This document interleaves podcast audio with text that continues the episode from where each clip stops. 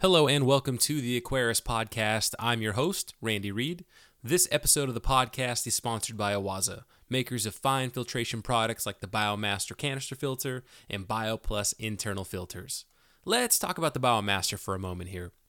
With its removable pre-filter cleaning system, integrated heater option, and ultra whisper quiet technology, what is not to love about this filter? If you're in the market for a new canister filter, you owe it to yourself and your fish to check out the OASE BioMaster canister filter. Use the links in the show notes and check out these great products. Now, on to the interview. Today's date is Thursday, November fourteenth, two thousand nineteen. My guest today is Erik Hunter. Erik is the founder of I N D Creations. Erik and I are going to talk all about his exciting new creation, the A F four, Automated Frozen Fish Food Feeder. So Erik, welcome to the podcast. Thanks, Randy. I did that in one take. I did the A F four Automated Frozen Fish Food Feeder. Oh, I just did it again. Wow, I'm actually, I'm wow. getting pretty good at that. We might need a new spokesperson here, because that takes me usually two or three tries. Oh, uh, there you go. So, Erik, yeah, you are on to talk about uh, this new, super cool, exciting thing. You've got a Kickstarter campaign for it. It is uh, the aquarium industry's first automated frozen fish food feeder. So that is super awesome. Yeah, I, I agree. I feel like this has been something that I know a lot of people have been needing for quite a while, and there just hasn't been an option for anybody. All right, so let's uh, let's leave that as a teaser. Before we get into the actual automated frozen fish food feeder, let's find out who is Erik Hunter. Tell me about your journey, your Aquarius journey um, in the hobby. And, you know, my listeners, most of my listeners are going to be freshwater, right? So this is a freshwater podcast. So I'm kind of crossing over to the other side here. I'm on the I'm on the light side because I prefer the dark side better than the light side. So I'm gonna, I'm gonna I'm gonna talk to the Alliance right now, or the okay. uh, I'm gonna I'm gonna talk to the Rebels, and we're gonna find out from Mister Saltwater. Uh, tell me about your journey in the hobby. Wait, wait. So I'm the dark side? No, no, I'm the dark side. Dark side's the cool okay. side. You, okay. No, you're okay. the. Okay. All right, I'm cool with that too. I like both sides. Um, all right. So basically, my journey through through aquariums started pretty much when I moved to San Diego, around two thousand one. I started with a uh, one small tank. And I kind of dove straight into saltwater. Um, I was just, I, I'd come from um, like a, like a free diving, scuba diving kind of background. And those are the type of fish I always saw. So I always thought these are amazing. This how I can have this in my house. Okay. So I started with one small tank, which quickly grew into like three to four tanks to, uh, I had a small garage business for a while, which, uh, was rough when I was in my early twenties to try and run that and go to school. So that, that fell through. But well, can you, uh, w- would you mind unpacking a little bit on what that business was and kind of yeah, what, what you were doing? Sure. So, uh, in San Diego, there's, there's a, I don't know, probably ten, fifteen, uh, various aquarium stores. There's a pretty good community of, uh, aquarists down here.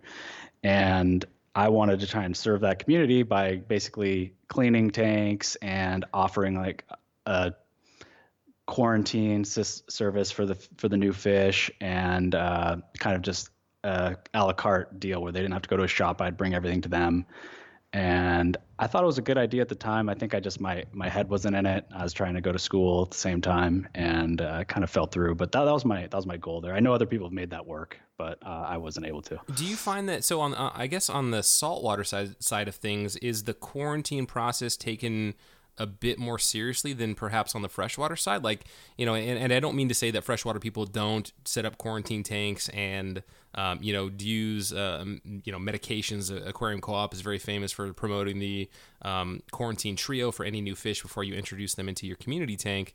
But I've never heard anybody go so far as to say, like, I need somebody else to Q T my fish before I bring it into my system.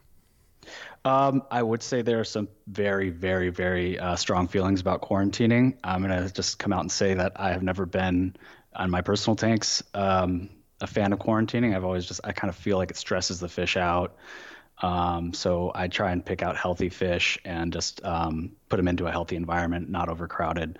So that's always been my plan. Um, there are some people that would just absolutely go on a tirade about that, that I, that I do things. There's a lot of people that do the same thing I do, but, um, yeah, there's definitely an, uh, a crowd of people that refuse to, they, they basically refuse to put anything in their tank that hasn't been observed for like a month. in a different tank. Mm. And now, so let me let me phrase it this way: from a monetary, like retail price standpoint, I feel like the average um, purchase price of a of a, a freshwater fish in a retail store, a community fish, you're probably looking between you know two to three dollars up to like fifteen. I would say is going to be kind of your top of the common fish, and then anything above fifteen is going to be like a real specialty pleco or just something like really oddball. Where where's that price bracket for saltwater? Um, so the saltwater definitely um, it gets real pricey. There, there you can get like some of the most beginner like starter fish for uh, under ten bucks. Um, the average fish is probably between ten and and a hundred dollars, depending what you want. Um, they have fish that are thousands of dollars. That, that they're a little bit more rare. They're very pretty, but they, I think I can't remember what it is, but like a gem tang or something sells for like two thousand dollars regularly. Yeah, and so. People that have really, really nice uh, collections are worried about putting a fish that's infested with parasites into with all their other fish and losing seventy-five percent of what they have. Um, so yeah, that I would definitely say the uh, the average price for a, a saltwater fish is probably between thirty and fifty bucks. Okay, and then so so there's the fish price, but then also in saltwater, it's the the corals and the um, like the hard and the soft corals, right? That they those also could be susceptible to anything brought in on. Buy a new fish as well, potentially? Uh, typically, no. Oh, okay. Typically, the things that affect corals come from other corals. So there's a different mm. little process. You can and you can dip corals a lot better than you can with uh, with um, fish. You can you can do some like quick dip processes to fish that will help get rid of some of the parasites. But for the most part, if somebody really, really, really wants to quarantine it, they're spending at least a month, a couple weeks to a month in a separate tank before they put it in their main tank. Um, which I. I didn't realize that wasn't um, a big part of uh, freshwater keeping. The the the quarant like actually quarantining quarantining fish. Yeah. No, I mean it it is, but I not to the extent of where you could potentially prop up and support a business of actually offering that as a service. Like I don't think I've ever actually heard of um, heard of anything anybody doing that in the freshwater side of things. But once you start racking up the the price of you know somebody's one hundred gallon. Um, you know, saltwater display tank and the potential like total price of all the fish in there, I could definitely see why that would justify and where like the market may actually dictate and say, yeah, that like that actually, that's a thing. That's a service that somebody may want to do is actually have somebody else quarantine their fish for an extended period of time. Because most of the, most of the time, I mean, I'm not the best at quarantining. I'm very impatient and I like to just kind of uh, add fish to my system. Um, not, not with like the discus that I'm working on right now in the fish room, but like in a community tank. Um, you know, I, I, I like to buy from my own store, which is Aquarium Co-op. And I know that we're already doing the quarantine where we are doing medications on fish that um, that we do bring in, and we do have longer observation periods and all sorts of stuff like that. So I think to your point and kind of your philosophy, it's it's buying the healthier fish, going to reputable places. Um, but I would say, yeah, like most freshwater people, if they do do a quarantine, they'll set something up, or if they have a quarantine tank, maybe they'll do like a week or two. But I, I'd really struggle to find somebody that would go beyond like two weeks on the freshwater side of things. That's that's really awesome that you guys do that. Um, it's it is tough finding um, a, a retailer that does everything you just said you, you guys do. Um, at least in Sandy, a lot of them will be uh, this fish was in Fiji uh, a week ago, and now now here it is for sale. So they they definitely they don't hold on to them as long. They don't. Sometimes you'll see like a hospital tank at the store, but for the most part, they're just kind of ocean wholesaler.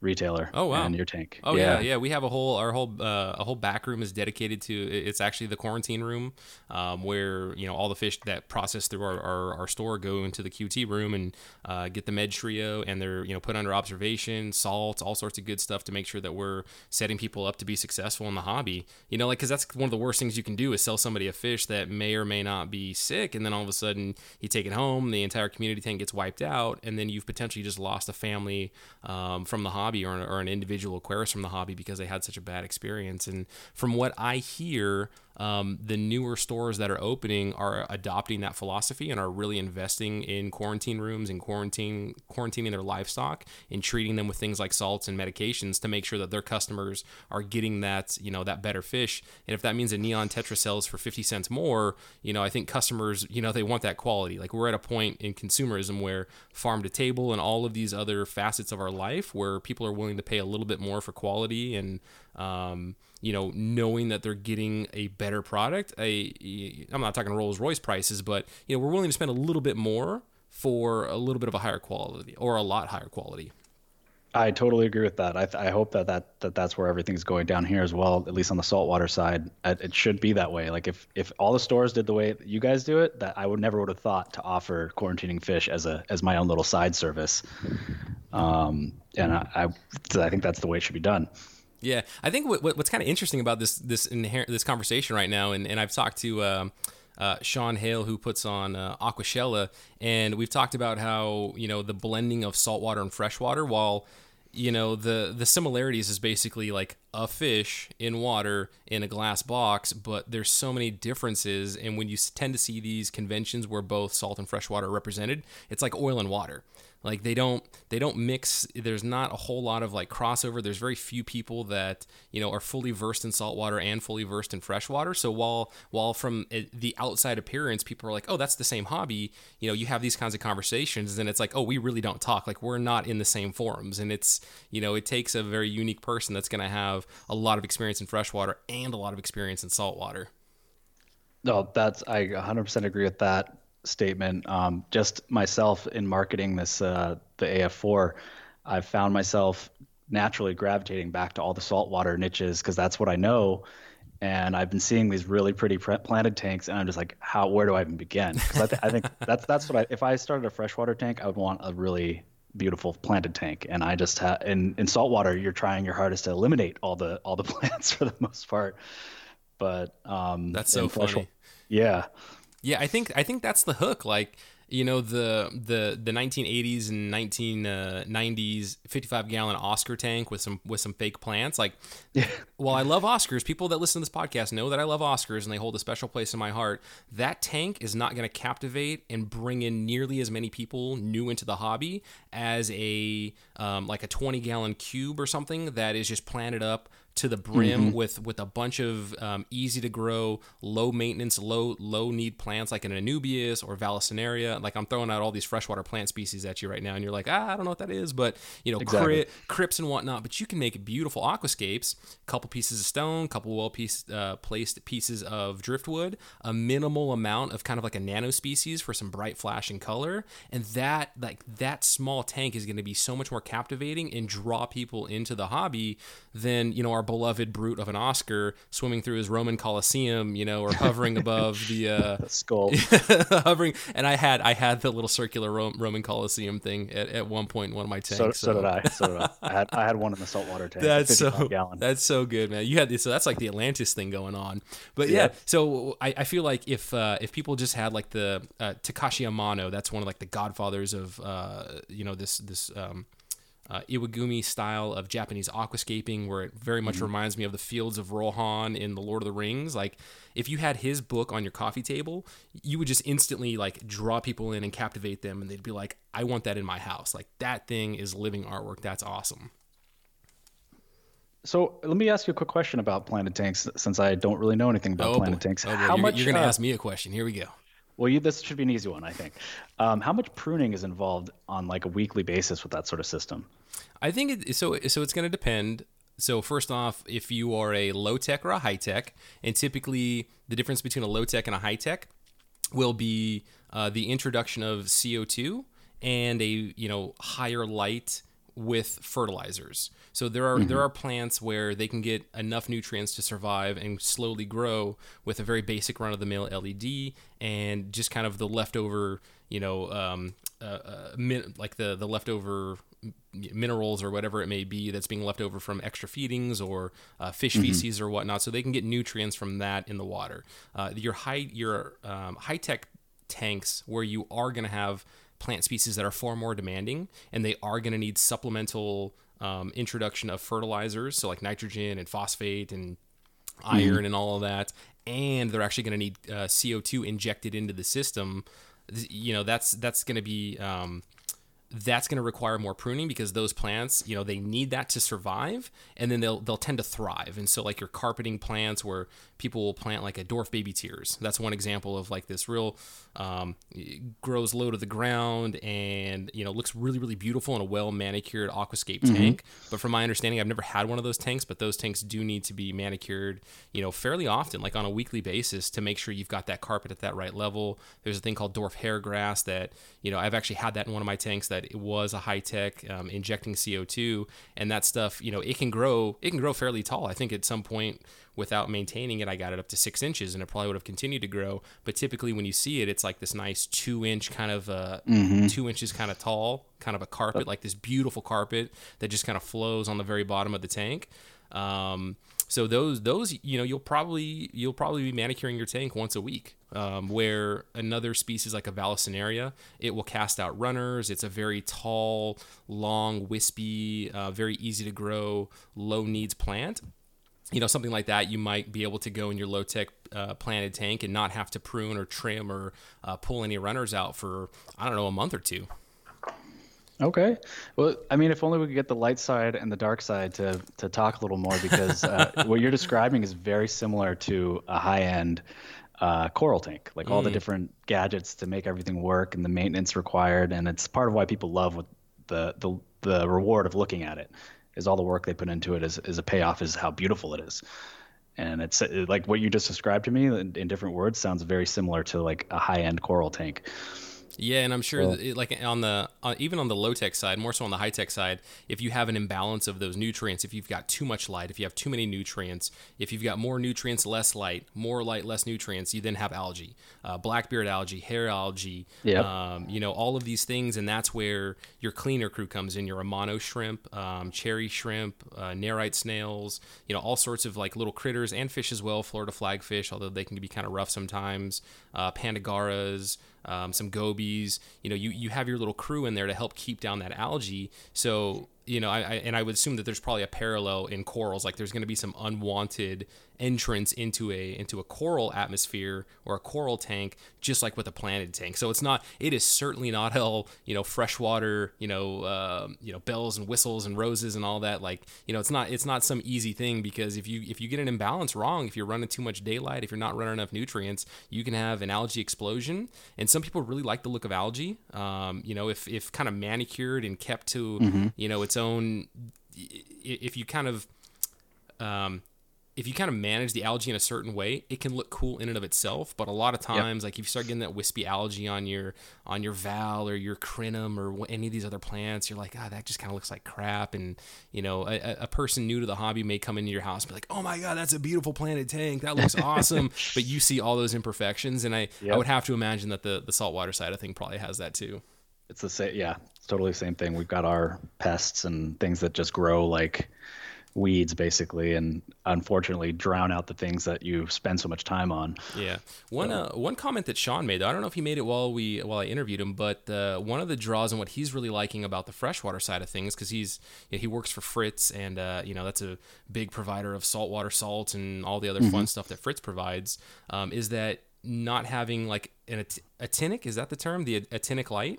Yeah, like so, the blue lighting. Yeah, basically. yeah. So not so actually having a tank in your front room that doesn't have that blue lighting, you know, makes it a much more enjoyable space, where that blue lighting can kind of be a little bit, you know, off-putting at times. And I, I don't think his wife was a big fan of that, where, you know, with a planted tank, he was able to have one in the front room, have that lighting, have the normal L E D lighting, and it was all perfectly fine because it's just, you know, normal L E D lighting for the most part. Yeah, that is that is a good point, because I, I definitely put a decent amount of work into shielding the blue light from like basically over over uh over coverage on the tank, because it is annoying to look at that blue light, and if, so if you're anywhere below the light, you see it, you know. It's like it, uh, yeah, that's a good point. Yeah, I don't want you to fully convert over, because you have to keep your saltwater you have to keep your saltwater chops for your product, right? Because you've got a strong demand for for something like this, which we'll which we'll dive into. But I feel like I hope after this conversation, man, I can get you to go down and, you know, pick up a little cube tank or something, pick up like a little fifteen or twenty gallon cube tank and get yourself a a planted tank going. That's definitely, that is definitely on the list. So right now I've been pouring all my myself into this product, but that is definitely on there. So let's uh, let, let's talk about the product then. I guess at what point in your hobbyist career um, did you, you know, did, did this idea come up? Um, I've had this idea in some form for a long time. Probably, probably the first time I had to leave for longer than five days, I was like, "Oh, I wonder. Uh, let me go look for like automated frozen fish food feeder," and I found nothing. And I, so I searched a little bit more, and all, there's there's several D I Y situ, uh, solutions out there. I never had the circumstance where I could actually. Most of them involve a, a mini like dorm fridge. And I never had the space to really install that inside a cabinet to make the system work. So basically this stemmed for me from vacations um, and having not having to get somebody to I've always had fish that refuse to eat the dry food. I don't I don't know if that's something that ever happens in, in freshwater. That, but yeah, that was my next question. Yeah, is, is how prominent is the need to have frozen food diets in saltwater versus, you know, what you know of freshwater? Almost all the fish in saltwater can be trained to take pellets, but it can be based, it can be fish by fish. Like some fish, you might be able to get to do it. Some fish refuse no matter how hard you try. And so the only solution before was to have, get some people to come over to your house and say, hey, this is how you do it. Drop this in um, and then leave this here because the next person is going to come on Wednesday. And is always just asking a bunch of favors of your friends and family to come over and, and help you take care of the tank. And sometimes I, I've actually had a couple fish die while I've been gone, um, which is always, it's always sad, especially like with some of these fish that you really care about and they get personalities. Um, they're, they're basically, they're pets. There are, there are pets. And so when you, when you leave for a week and you come back and you, and you see one of them just sitting on the bottom and you just get really disappointed in yourself. So I've always, I've been trying to make this work for, for quite a while. Um, this last year actually is when it really kicked into gear. Um, I went on vacation. It was actually, a, it was a two week vacation. I had every sort of automation you can have for your tank, like auto top offs, auto water changes. Um, it was a really nice tank and, um, had a, a system of friends coming over to feed it. And one of the guys had to cancel like four days in a row and I didn't have anybody. I was at a wedding and a, and a bachelor party, like two week vacation, and I wasn't able to pull the strings to get somebody to come over. And I was like, well, I just hope that when I get back, it's it's still okay. It was my favorite fish. It was a it was a copper band butterfly, which actually eat um, one of the biggest pests in reef uh, aquariums, which is the ap- Aptasia anemone, and they just grow like wildfla- wildfire. And there's really it's really hard to get rid of those. And so this guy ate all of them. So my tank was completely clean. It's a really beautiful fish. And when I came back, that was the one fish that had died and the one fish that I knew would only eat frozen. Um, so I really started just scouring the internet, looking for how can I make something small enough where I can put it on my tank and actually have a reliable solution. And and I um, I've done tests and tests and tests and, and gotten to the point where I have this, uh, it's a four inch by four inch by three and a half inch cube um, that's capable of keeping the food frozen as long as you have it plugged in. So if you leave for a week, if you leave for two weeks, you can keep your tank fed with this device and not have to worry about your neighbor coming into the house or paying somebody from the fish store. Because I know some fish stores in San Diego will do like basically tank sitting while you're gone. And they charge, I think like forty bucks or fifty bucks a day. Oh, wow. Yeah. So, uh, basically one vacation you'll pay for this unit. Um, so yeah, that's, that's where, that's where this started for me. And, and I'm happy to finally be to a point where I can, where I can share it with everybody that, that has a similar story to mine. Um, and additionally there, there's some different species of fish that, um, need to eat like three times a day. I don't know if they, is there something like that in the freshwater? Yeah. So th- that's kind of one of my questions is, you know, I, I recently went to Peru in August on a uh, fish collecting trip. I set up some auto feeders, but a few of my tanks didn't, um, uh, didn't have an auto feeder. Like I, yeah, I've got forty some odd tanks in my fish room, maybe thirty-five. Wow. Um, so, so I was able to, I was able to get like six or seven of my auto feeders set up on like the really heavily stocked tanks. Um, and then the other ones with some, you know, a couple pairs of angelfish here and there and some, uh, various other species that I keep. Um, I, I, I didn't end up losing any over like a two, two and a half week period. And I, and I, and I kind of feel like on the freshwater side of things, um, things, it sounds like fish can go a little bit longer without eating than on the saltwater side of things. So, um, and, and that's clearly, you know, you needing to come up with this kind of solution with, you know, you losing one of your, your beloved fish, um, uh, from a, you know, what kind of fish will only eat, um, frozen and like v- be very, very stubborn on taking pellets. I brought back, um, some wild discus. Are you familiar with the discus? I know what they look like. I okay. would not know any of the species. Yeah, yeah, no worries. It's it's like the, the one discus genus with maybe like two or three species underneath, but then there's all sorts of con- controversy on, is it just one species or is it three? Anyway, awesome fish. That's how, that's basically what I'm going to dedicate my fish room to, is just breeding out these wild discus and uh, one variety of a domestic, you know, kind of designer discus. Um, but yeah, so I brought these guys back, and, you know, wild fish, discus in particular, are, are typically known to be um, picky, like notoriously picky when it mm-hmm. comes to eating food. And so uh, I got back, immediately ordered uh, live California blackworms. So I got those, and I was able to get them to eat live California blackworms. And it's like, yeah, you know, that's not nearly the type of nutrition new, uh, nutrition profile that they need. You need to try to get them over onto flows, uh, frozen cubes, and then from frozen, you can try to get them, well, live, frozen, and then on a prepared food, which the prepared foods are going to have, you know, basically all the, you know, all the, the nutrients and the, that uh, protein and fat and that whole um, profile that they need to to really thrive. And so got them on frozen bloodworms, uh, and then luckily I was able to get them over to um, some some Extreme krill flake, which is really, really awesome stuff. So a free plug for Extreme, uh, who I've had on the podcast, just a fantastic food. But um, so like a discus, those are notoriously, especially wild, those are notoriously picky. Um, pea puffers, those guys, very, very popular in, um, you know, in like a smaller tank, uh, smaller community tanks.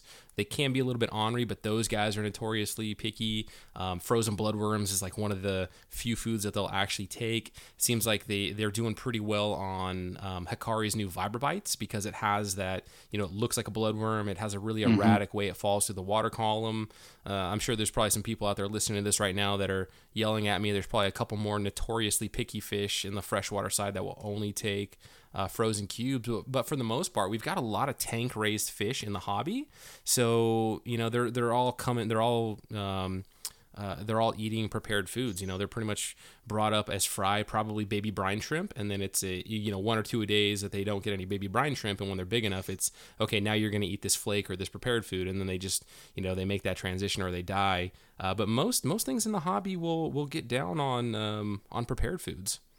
Well, that's that's good. Um, actually, when I, when you're just talking about that, I had a couple people contact me that are that are fish breeders that have said, well, "Can I buy this right now?" Basically, because they have it takes a lot of uh, I guess time and effort to feed small quantities to uh, to the, the fry of these mm-hmm. of these young fish. And like you said, like the the younger fish sometimes will only eat things that look like what they're supposed to eat. They won't eat yeah. the pellets right away. Yeah. Now now that being said, now that reminds me of yes, like for me, this application of this frozen feeder is if you're trying to do a breeding operation, if you're trying to get, you know, if you're really trying to churn and uh, really fatten up, you know, a, a certain breeding pair or a breeding colony, or you've got, um, you know, you've got fry and they'll only take frozen baby brine shrimp or whatever it may be.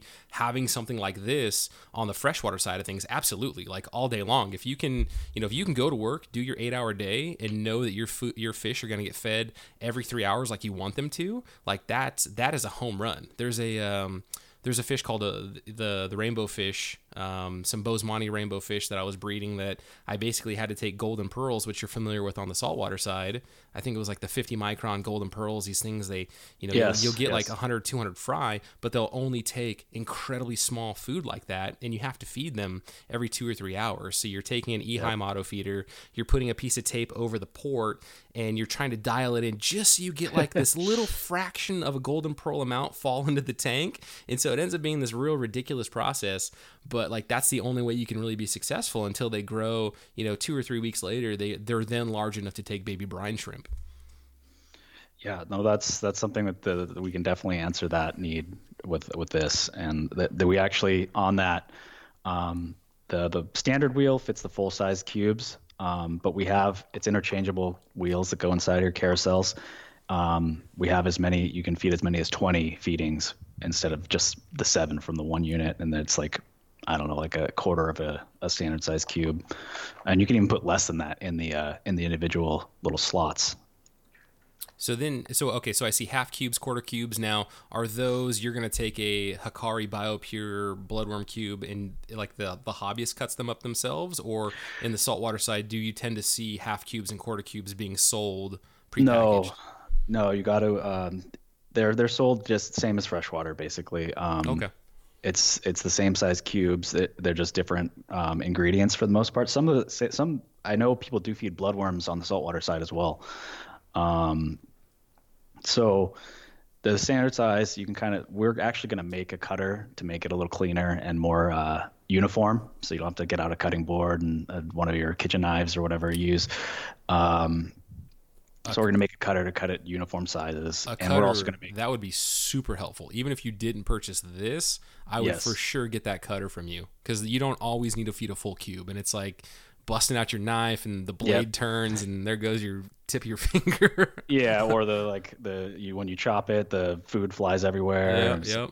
Uh, yeah, so that's that's something that, that um, we're selling with this. Um, we're going to also sell separately as well, like you just said. Um, additionally, we're going to make uh, basically ice cube trays. Some people like to make their own food mm-hmm. um, that are for the different size wheels. So we'll have one for the full size, the mid size, and the and the small size. Nice. Uh, so you can you can brew your own. So I I've never done this. I my my wife would never let me have all these raw fish ingredients in our kitchen, but there are a lot of people that do this, and um, they basically make all their own their own fish food, which is which is awesome.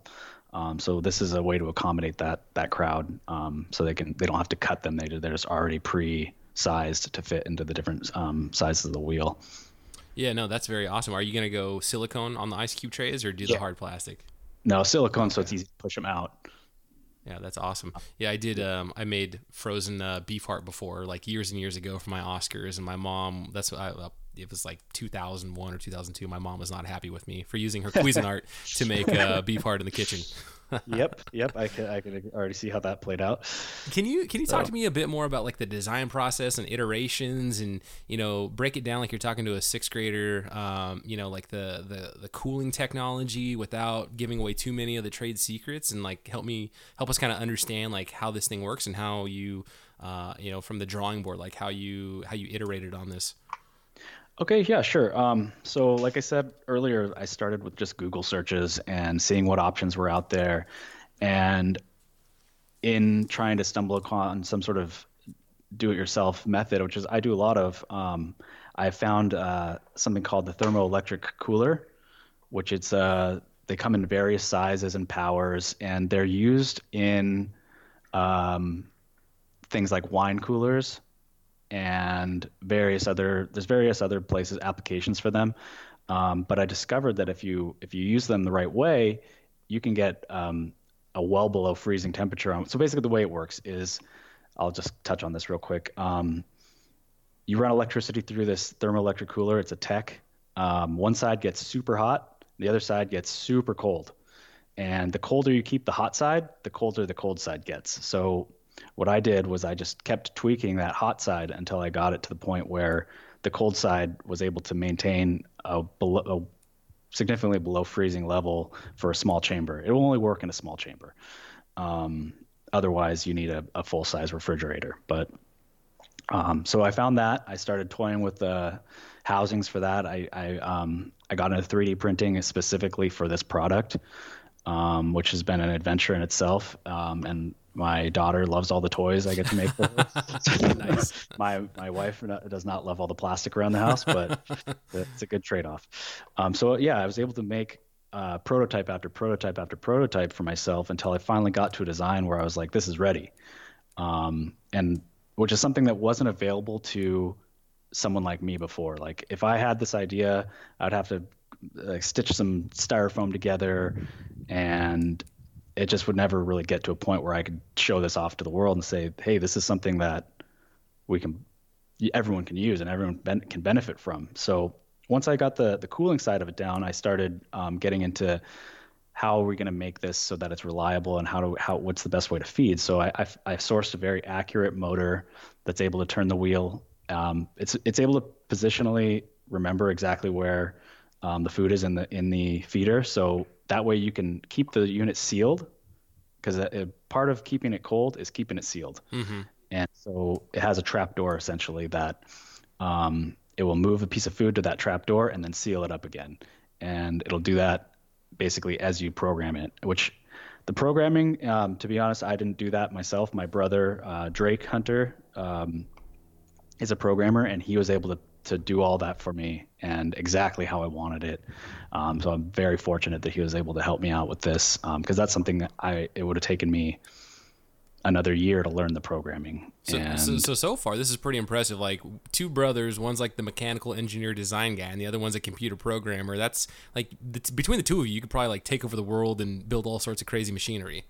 I, I, I tried to tell him that, and he uh, he he doesn't want any credit for this. I so I just in what I did right now is more than he's asked for. Um, but yeah, he's he's been amazing throughout. That's awesome. This. That's so cool, yeah. man. Yeah, no, I'm really fortunate that he was there for me, because that would have cost to pay somebody to do that for me would have cost a ton of money, or to teach myself how to do it would have been at least a year of learning, and it still probably wouldn't be as good as he was able to do it. Um, so basically, yeah, we programmed a control unit that you're able. Um, for my prototype, I don't have a I don't have the touchscreen dialed in, but that's something when we go to go to a mass production, uh, every manufacturer I've talked to said, "Oh, no problem. We can port what you've done over to a touchscreen." But that's the that's the goal, is a touchscreen controller that'll display the internal temperature, so you know that the unit's functioning. It'll display how many cubes you have left, so basically how many feeds, and it'll also allow you to schedule exactly how you want to feed. If you want to feed at eleven a.m., one p.m., five p.m., you can set all that up. Um, If you want to skip a day, you can skip a day. So if you want to feed on demand, you can feed, and it'll take that um, cube, drop it, drop it immediately, and take it out of the rotation. So you so you'll know, okay, I have one less, so my mm. my scheduling is going to go a little shorter. Nice. Um, we also uh, doing things like like what I'm doing right now. Um, I've been listening to feedback from um, the. Base, mostly the reef community, and so many people were like, "I feed seven full cubes a day." And wow. That's a lot of food. And they're like, yeah, this is, I, do you have anything bigger? So based on that, we actually have taken the controller and we're making it so it's able to control two separate freezers. So you're effectively doubling the capacity um, from seven full cubes to fourteen full cubes, um, which I didn't think there'd be that sort of demand for it. But even on the Kickstarter, the second we actually announced that option, uh, I would say we got, I don't know, another twenty backers and people switching themselves from the initial options to the bigger option. And I, I would never would have gotten that if I wasn't asking the community, what do you guys need? And that's, that's one of the things like I really like about this platform is I'm able, able to make changes and take in all the ideas that people have and, and incorporate it into the design that I already have. Oh, that's so awesome, man! And and looking at the um some of the some of the pictures that you have on here, so the the feeding little like catch cuppy spoon guy, like that's genius, because I, I just would have thought you would just have it dunk straight into the tank, but you actually have it drop, what is it, like a three inch drop, and it actually um, then is held on this, you know, uh, like spoon that has holes of, it looks like there's two different styles, so that the food can then slowly disperse from the top of the tank, very much like a worm feeder cone for people on the freshwater side.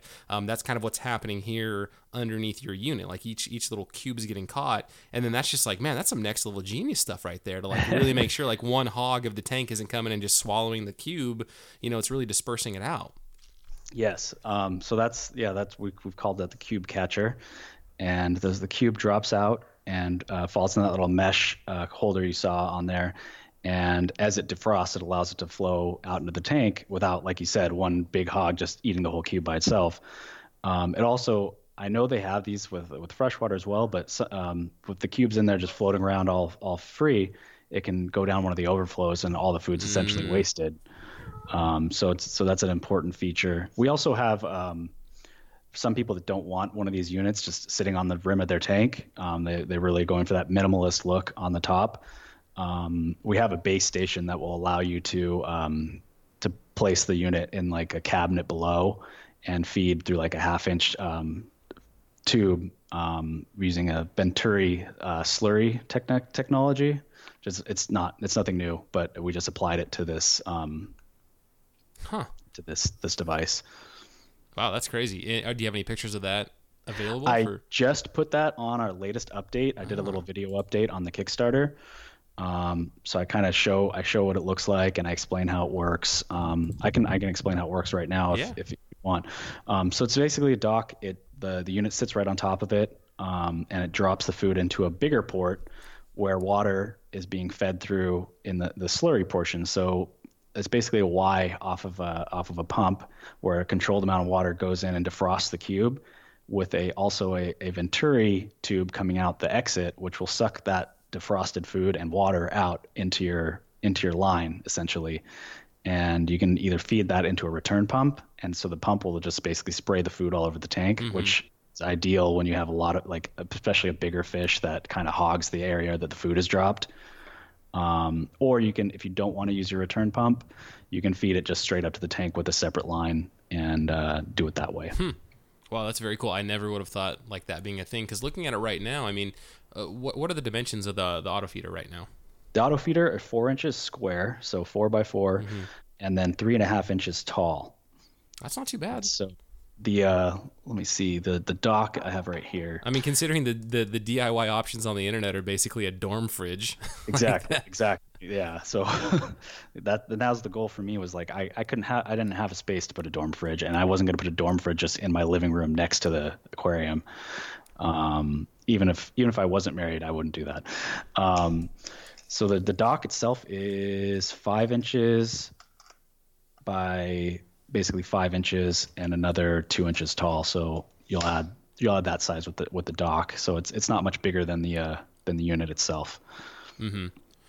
And then as far as like the, I, I guess walk me through the Kickstarter, how that is going to work for somebody. So we'll have links to your website and the uh, and the Kickstarter in the show notes, so people can just directly link to it and check it out themselves, uh, which I would highly encourage, because this thing is like super cool looking. It's innovative, and this is what I love. Like, you know, when people uh, with the technology that we have, like when you're when the hobbyist creativity is just unleashed, you get cool stuff like this, and you know everybody benefits. So even if you're not going to sign up for the Kickstarter, like go check it out, give it some love, give it some shares. Um you know shout out to Amazonas magazine, like that's how I found out about you. My email feed popped up and it had like this little you know one or two paragraph blurb about this you know frozen food auto feeder, and I'm like, that's awesome, I need to try to talk to this guy. And sure enough, we were able to uh to make something happen. But no, this is uh this is super cool. So um the Kickstarter is, if you sign up for it, would you get a th- is it a three D printed model that you're potentially signing up to receive, or would you get a production? No. Okay. Yeah, let me let me uh, let me. That's been a misconception that is pretty hard to uh, dispel, because all the pictures are of a three D printed model. Um, so basically, the way the whole Kickstarter program works is, and this is something that scares some people away, is you're um, you're pledging to get one of these units, and a lot of these, a lot of the Kickstarters in the past and the other crowdfunding services, all it is is an idea. Somebody has a great idea, and they haven't even tried to do it yet. So you're paying this money for something that doesn't even exist and just hoping that they'll get it done for you. I, I've backed a couple campaigns where I never got anything. And um, it definitely scares people away. But the difference here with what I've done is I've already done all the groundwork. I've I've built one myself. I've built actually I've built multiple myself. Um, I could technically ship a three D printed uh, Arduino controlled unit to each person that backs it, but that's not what I'm going to do. The point of, of Kickstarter is for me to um, get a mass production process going, where it's all going to be injection molded, like sleek looking product, like anything else that, that you would buy in, in any store. Um, I, another team of engineers is going to look at everything I've done and make sure it's safe to plug in basically around the world, um, and take, take what I've done. Like I said, we have a, we use buttons to control ours. I want to take it to a touch screen. That's easy for somebody that specializes in that to do. So all the money that we get from the Kickstarter goes to making this product, taking this product from a three D printed, um, I would say, uh, proof of concept to a polished, refined, high-end product that you can trust to run your tank, mm-hmm. or run the feeding process of your tank for as long as you have it plugged in. That sounds completely reasonable to me. And and so we're talking... Um... And in case that was uh, muffled, I said reasonable. uh, so let's see here. I had my hand over my mouth while I'm talking. I'm just like I'm I'm I'm sitting here like thumbing through, looking at the uh, looking at the Kickstarter page and all the pictures, and so my hand's like naturally in front of my mouth, which is just really good etiquette for a podcast host. So anybody out there looking to uh, start one, make sure you cover your mouth with your hand. And so let's talk about the uh, the different levels then. So you've got. Um, two nineteen, is that going to be like kind of the retail price of this thing when it does launch, or is that like a no, okay so walk so us through. It's going to be a little it's going to be a little more pricey than that when we actually launch. Um that's part of the that's part of the draw of, of backing the Kickstarter, is you're getting it for a discounted price. Like it um the cube catcher will be an accessory. It's it detaches from the unit.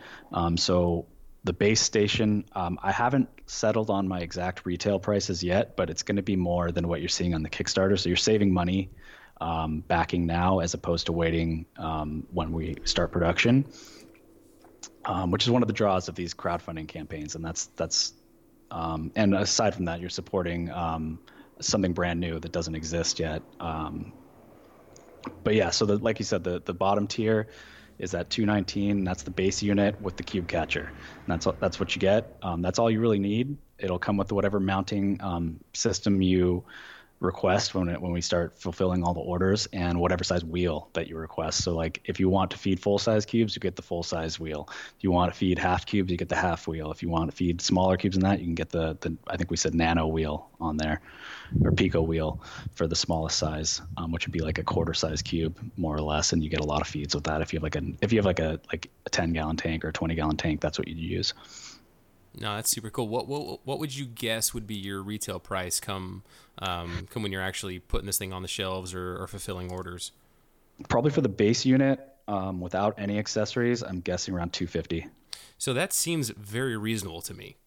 Like that seems like if, if somebody were to be like, hey, Randy, guess how much this thing would cost. Oh, yeah, it's kind of coming from the saltwater side of things. I feel like I would have threw like a three forty-nine or like a, you know, like a somewhere in like the three hundred price point, but... Yeah, I mean, if if if that's what you're saying, like that seems like a pretty good bargain for what this thing is. Yeah, that I think I, we really wanted to to make it available to people that need it, um, and I, I think we priced it a, a very, very reasonably. Um, it does it it does a lot. There's also a, a new feature that was actually suggested by one of the uh, the manufacturers I'm talking to. He he actually just was like, why don't you add this? And I was like, well, because it's probably too expensive. He's like, no, it's not that expensive, and that would be a live streaming camera. Ooh. So you can, if you're out of town, you can take a look and be like, oh, my fish ate today. And you won't have to just trust that, that the fish are eating. You'll actually see verification and maybe get some cool pictures along the way, cool video of, of every fish eating. Um, so that's not being promised yet, but um, if what, what um, the manufacturer said was true, that's something that I'll add into all the packages at no extra charge. Um, and I think that they have like, Uh, I don't know if any, any of you've heard of the Furbo, but um, it's like a little camera for your house that shoots out dog treats.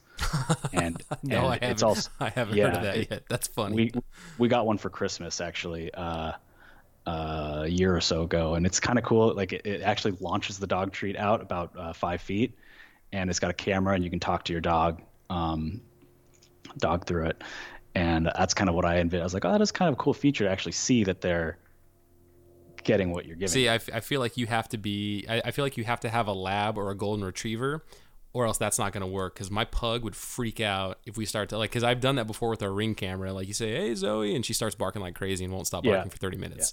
Yeah. It doesn't, it, it doesn't work for my dog either. That's he just so sees, funny. He, he sees those uh, black magic treats hit the ground. He's like, I'm not touching that. Nice. Came out of some robot. So. Let's uh. So I guess two questions would be one, um, like Gen two, would you have um, app control, so your your Android, iPhone controls for this thing, and and the second would be like right now it seems like you're offering a crazy large amount of color options. Um, being a guy from the supply chain side of things, like you know that many colors, that many more S K Us. Um, or do you think you're going to skinny that that color choice down when you actually go production? Yes, I think that probably there, there's been some that have been. There's been no demand for some of the color choices. Um, for instance, the uh, the prototype colors, the like tan and black, I probably won't do that color. Um, so yeah, the, once we once we get the orders from everybody, uh, when we're ready to to fulfill all the backers, um, we'll kind of figure out what what we got a lot of and what we didn't. And there is a chance that we're going to skinny that down. That was that was also um, kind of based on.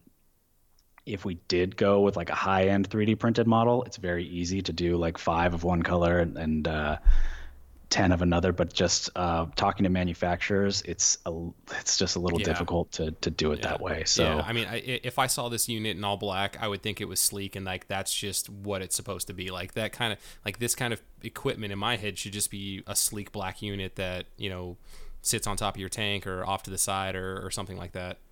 That which is probably where we're going to take it. There are people that, that really love their color schemes in the reefing side of things. Like they like to hot rod out their tanks. and it's very important to them to have uh, several colors. So if we do a few colors and we make the parts, um, maybe two or three colors, make the parts compatible with each other, obviously, um, then we can get a couple different color, like dual color schemes in there as well. But um, yes, after after committing more to a injection molded route, um, like you said, that going with like twenty color options is going to be a little bit more difficult. Mm-hmm. So, mm-hmm. did we? Did you get a chance to touch on the uh, the app support? Um, yes, actually the same person that um, suggested the camera said, well, why don't we just do an app for it too? And I was like, well, because that's, isn't that going to cost a fortune? And they're like, well, not necessarily. So I haven't advertised that that'll be available. That is the goal. I would like to have it app controlled, um, because I think that's the future of everything, is being able to, especially like, like if you're out of town and you didn't program it and you want to just feed every day, you can do that. Um, you can check, you can check your phone and be like, oh, okay, I have two more days left, um, before this is empty, if you, in case you forgot.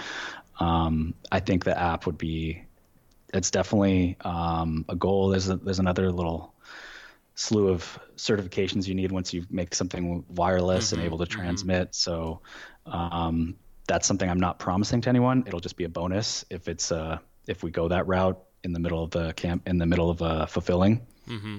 But I mean, to me though, with everything that you have with, with the campaign of what you're, what is being included, like the controller and the, the amount of, um, you know, customization and how you can schedule everything out, like that seems like more than I would have expected. So, you know, app control aside, and to be fair, like I've tested some product that we've got that, that are, you know, Wi-Fi enabled, Bluetooth enabled, and the apps are dog poop. And so like, that's yes. something, that's something you really want to slow roll, maybe tap your brother. Was it Drake Hunter? We'll tap, yes. we'll tap Drake again, see if we can get him in here and do some real good app designing.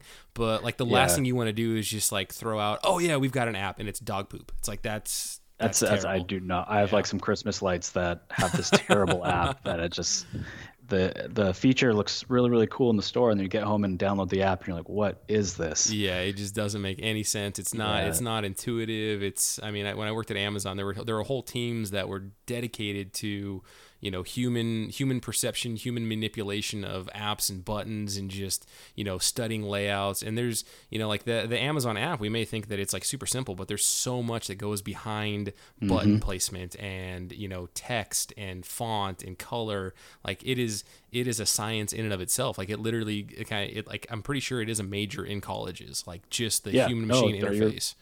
It is, it is. Um, you could definitely major, and I don't know what it's called, but it is, there's a whole careers that are six-figure careers that design apps for people. And um, yeah, that's that's that's why I need to, I'm not going to put something on this that is like what we've been discussing, where it's like you get this great product and then you open up the app and you're like, what, a third grader made this. Yeah. So, so no, I, I want it to look like, look good, like like any other app you'd get on the App Store that, that looks, that is a reputable app. Mm-hmm. So I see right now that the Kickstarter, we've got nineteen days to go. I know personally that, you know, the way the, the consumption of this podcast goes, you know, some people that are, are just listening into the podcast, they're just joining for the first time. They've got like a week worth of pad, podcast backlog before they may hit this episode and it being relevant to them. So with nineteen days to go as of November fourteenth, like what happens if you don't hit the forty thousand dollars goal? It does, is the Kickstarter going to get expanded? Like, will you extend the days out? Are you able to just go and continue to do what you can with the thirty, with the twenty-eight thousand that you currently have? Um, no, I'll explain. I'll explain that to, uh, right now. It's, so it's an all or nothing is the way Kickstarter. The reason I went with Kickstarter to begin with is uh, there's a couple other crowdfunding platforms, and Kickstarter really verifies that you actually have a, you're not, you don't have like some vapor product that doesn't exist. They actually, they made me send them several videos of the product working before they'd even list it. Um, And it's an all or nothing platform. So if I don't hit forty thousand in the next nineteen days, all the money goes back to every, I don't think anybody's charged actually until the end of the campaign. Um, but if it doesn't go there, it uh, it just basically disappears. And so it, if that is what happens, um, I've had, I've been contacted by several companies that want to buy this. I, I've wanted to stay independent and, and give people another choice basically, instead of one of the big companies. Um, So that that's basically what happened. If if we don't hit the goal, I'm pretty sure we will hit the goal. Usually, the, I've done some research because there's been a little bit of a plateau here in the middle. Um, most of the campaigns get a big push at the end, and I've got a lot of people watching, so I'm hoping that that's what's going to happen here. But if it doesn't, we've got plans.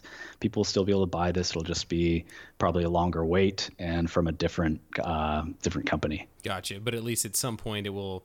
I mean, it may not yeah. be your your ideal um, way to proceed, but at least you know the, there there is hope in the future that this thing will still come to market. Um, oh, for one hundred percent, it yeah. will still come to market, just either more expensive and from a different company, and most likely longer wait period. Yeah, because so. I mean, if if if it does go to another company, I mean, they're going to have to put something on it so that they make money. Um, yeah. Which you know, it, it's still coming to market, so that's good. So people can still buy it, but you know. Hey, everybody out there listening to the Aquarius podcast, if this is something you're interested in, you got to jump on it. It's nineteen days. So this episode will drop on Monday. So what is that? Friday, Saturday, Sunday. So we'll have like sixteen, fifteen, sixteen days to go. So hopefully people listen to this, go check out the Kickstarter. If this is something that you're interested in, pledge some money. You're almost there. It's what, twelve K? Um, yeah, we're like, we're almost there. That's I think we're going to make it. Um, like I said, the last, the last, typically, because I did some research on this because we did hit a plateau in the middle, and mm-hmm. I was like, what's going on here? We were so strong at the beginning. And typically with these crowdfunding campaigns, and it makes sense to me, um, people will wait till the last few days to actually commit to buying it, just kind of see where it's at. And so a lot of these campaigns will get another twenty-five to forty percent of their, um, their backers on the last mm-hmm. seventy-two hours. So um, I'm still, we're still, we're still talking to everybody we can. There's, I'm every day I find people that have never heard of this and are like, oh, I need one of these things. And so it's amazing that, that I felt like the word was getting out there pretty well, but there's still a lot of people that just haven't, haven't even seen it. Yeah. Well, that's awesome that Amazon has picked it up. Cause you know, I mean, that's uh that's a, probably the most popular uh, tropical fish magazine, freshwater magazine, uh, in the United States right now. And, and I'm, I'm pretty sure it's of German origins, and they've got a very strong presence in Europe. So hopefully you get a ton more interest. Um, and anybody on the fence that's kind of like being a watcher, like get off the fence and go ahead and back this thing, you know? Yes, please. Yes, please. Um, yeah, that was amazing. They were there, and I, I just sent them some info about it. I was like, hey, is this something you guys would be interested in? And they said, yeah, of course we would. And immediately wrote a great piece on it. And I was like, wow, you guys did a great job. Thank you. Yeah, so, yeah, and hopefully, you know, maybe there's some YouTubers out there that might want to try to have you on and, and put you in front of their audience as well, and help spread the word, and you know, try to beat this, uh, try to beat this nineteen days to go. How many? So, how long has this thing been going on for? Uh, since Halloween, I actually okay, launched since it Halloween. on Halloween. Okay, okay, so it hasn't been. So, what do they give you? Like a thirty day window? Is that what we're? No, they you can. So they give you up to ninety days. I could do ninety days if I wanted to. But most successful campaigns are between thirty and forty days. Oh. So I did like thirty-four days. Okay. Um, also because I, I, uh, I promised that I, I've had a crowd of people that have kind of been following me since I, since I kind of went public with this in uh, late July. And um, I, I promised that we would start the, the, the funding in October. And uh, like I said, Kickstarter really uh, kind of, I did, I was impressed by how well they actually verified that I had a product. Um, but it but it delayed me like a week or two in, in actually starting the campaign, um, because they had to they had to review videos and then talk to me and then review more videos, and so um, I'm still happy that I went with Kickstarter, but it did push my plans of uh, launch. I wanted to launch like mid October. I ended up launching on, like I said, on Halloween. So um, that's that's uh, that's when I started. It's going to end December fourth, I believe. Um, But yeah, I'm confident we're gonna we're gonna get through it. December fourth at nine fifty-eight a.m. P S T, so Pacific time. So everybody out there, that's your deadline. It's all or okay, nothing. So you good. gotta you gotta make it happen. Good. We'll give the East Coasters a little more time. Yeah, there you go. There you go. No, Eric, man. I mean, I you know I already feel so vested just talking to you for an hour, man. That you've come on the podcast. We've uh, you know talked about your origins, talked about the creation of this thing, like. I want to see you, you know, I want everybody that wants this thing, everybody that is like, I need, like all you saltwater people, you guys love gadgets. You love spending money on gadgets for your hobby.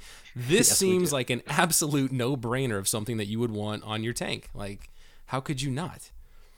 Yeah, I, that's, it's something that I, that has been missing for a long time. And I, I would have one hundred percent probably paid more than I'm asking for this if this existed. When yeah. I needed it. Yeah, because people people ask Corey all the time, like, what what are some of the best fish foods? And, you know, we'll we'll go ahead and say, yeah, you know, the ones that, you know, these we'll, we'll throw out a couple that we carry on our website, you know, that, that you can buy. But then we also say, and frozen food like bloodworms, brine shrimp, like all of these amazing frozen foods, you know, that, that we don't sell. We sell it in a retail store, but, you know, we have a reach across the country and across the world. And so there's no monetary gain for us to promote frozen foods. It's just the, the plain and simple truth that frozen food is great to feed to your community fish. It's great to feed to, you know, to your fish in general, um, especially if you've got a fidgety eater or a picky eater that won't eat everything. And so this, you know, this being something that, you know, um, if you work long hours, if you're a nurse doing twelve hour shifts, if you're, you know, any of these professions where you ha- you you have these extended, um, you know, time periods, and you get home and, you know, you, it's it's your it's your dark period for your tank, but you wanted to make sure your your uh, fish are getting fed. And then also the vacation scenario, like the most obvious one of you go on vacation. You don't want your, you know, you don't want your fish to starve. You don't want to play that game of, mm, I think they can make it. You know, he, yeah, you know, Bob, yeah. Bob looks a little chubby today. I think, I think he can go like seven days without eating, yep. you know, or I hope Bob doesn't, Bob doesn't eat Sally. Yeah, exactly. Yeah, exactly. Yeah. You know, uh, we, we, we spend a lot of time and a lot of money on our hobby, and, you know, for a couple hundred bucks, if, you know, this gives you that extra peace of mind, and, and everything that you've put into this, like this isn't just some, you know, uh, some poorly thought out product. Like you've put a lot of, a lot of time and a lot of thought into this thing. Yeah. Yeah. I, I definitely want to see it, see it succeed. And, um, that's one of the things, like before I even started the Kickstarter, I could have, I could have done this. Like I said, well, I would have had to use a different funding platform, but I could have done it with just the idea. And I thought it was very important that I had a proven device, that I, that I had faith in myself before I started trying to sell it to anybody else. So that's right now, all we're waiting for is, uh, just to make it a refined, nice packaged product you'd see on the shelf of any store. For sure, for sure. And the fact that you're a, also a fellow San Diego State Aztec alumni, yep, Eric, like myself. Yep, so yep, I want to see, yep. got to see an Aztec doing real well. Yeah, yeah. Uh, I mean, San Diego misses you. So, so when I left, and, and viewers are gonna hate me for this, but when I left, um, they opened up Puestos in uh, Seaport Village. Oh, that place is so good, man. I went back delicious. there, went back there for a buddy's wedding, and I asked a friend, like, "What's the place I have to go to to eat at?" And they're like, "Have did, was Puestos here when you were here?" I'm like, "Nope, that's where you need to go." And I hate waiting in line for food. That place is so worth it. Yeah, that place oh, is lit. The margaritas are great. Uh, the, the food's also great. Um, they've had a couple of those opened up now, but yeah, oh, nice. that, that, yeah, they, I think they have a second one here in San Diego. I don't know where else they are, but nice. yeah, they're delicious. And now I need to go to San Diego for some Puestos tacos. Awesome. All right. Well, Erik Hunter, man, this has been a fantastic episode. Thank you so much. I mean, we, I think we've hit like the hour mark. So, uh, yeah. I hope everybody out there, I hope they listen, they enjoyed, you know, learning more about who you are, you know, learning about us talking about saltwater versus freshwater differences. I didn't necessarily think we we're going to go down that route, but we did. And, um, yeah, I think it was great. And man, your product, the, the A F four, the automatic, yes. no, the, dang it, I messed it up. The A F four, the auto frozen fish food feeder. So cool, man. And uh, I want to see you, I want to see you do really well with this, and I want to see you hit that goal. So everybody go check this out. If this is something you're interested in, uh, back this Kickstarter, man. You've heard, you've heard Erik talk for an hour. Well, me and Erik talk for an hour. Um, I hope you're as vested into this and want to see him succeed like I do. So Erik, thank you very much for coming on. Uh, thanks for having me, Randy. I'm really happy to be here, and, and uh, this is a great talking to you. I'm glad I learned more about freshwater, um, the freshwater side of it. It's wasn't what I expected to do either, but I'm glad that we talked about it. Yeah, you learn you learn something every day, don't you? Yep.